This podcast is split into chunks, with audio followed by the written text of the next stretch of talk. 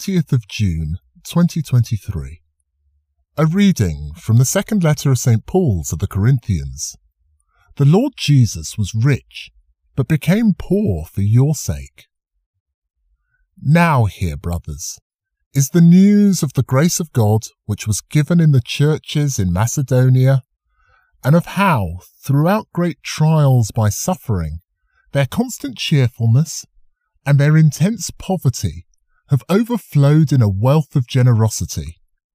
I can swear that they gave not only as much as they could afford, but far more, and quite spontaneously, begging and begging us for the favour of sharing in the service to the saints. And what was quite unexpected, they offered their own selves first to God and under God to us. Because of this, we have asked Titus, since he has already made a beginning, to bring this work of mercy to the same point of success among you. You always have the most of everything of faith, of eloquence, of understanding, of keenness for any cause, and the biggest share of our affection. So we expect you to put the most into this work of mercy too. It is not an order that I am giving you. I am just testing the genuineness of your love against the keenness of others. Remember how generous the Lord Jesus was? He was rich, but he became poor for your sake, to make you rich out of his poverty. The word of the Lord. A reading from the second letter of St. Paul to Timothy. Anyone who tries to live in devotion to Christ is certain to be attacked. Remember the good news that I carry. Jesus Christ risen from the dead, sprung from the race of David.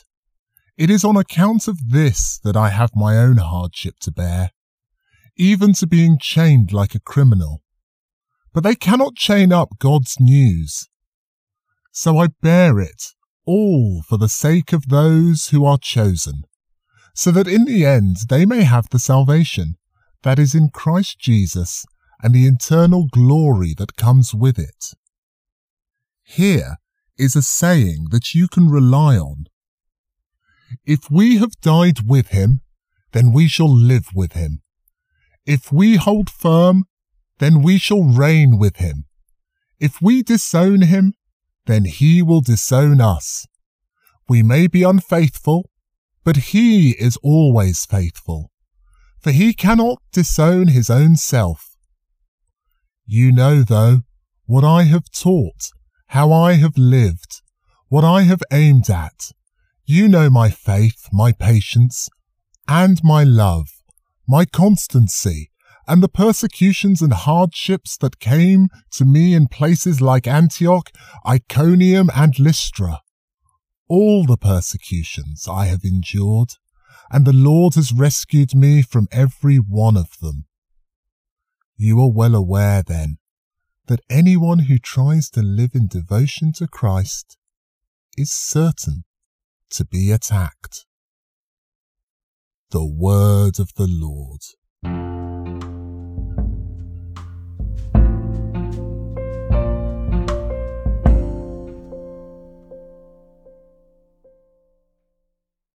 A reading from the second letter of St. Paul to the Corinthians. The Lord Jesus was rich, but became poor for your sake.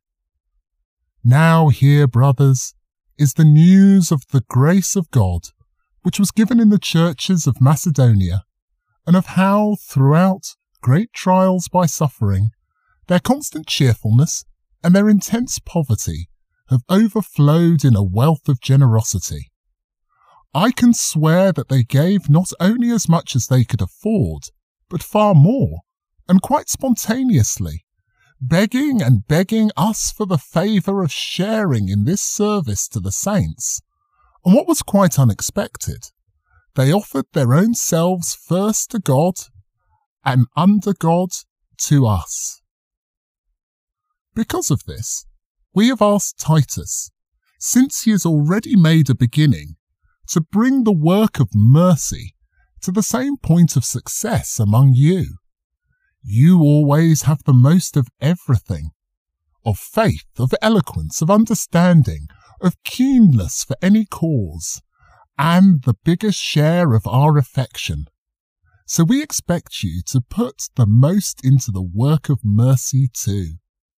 It is not an order that I am giving you. I am just testing the genuineness of your love against the keenness of others. Remember how generous the Lord Jesus was.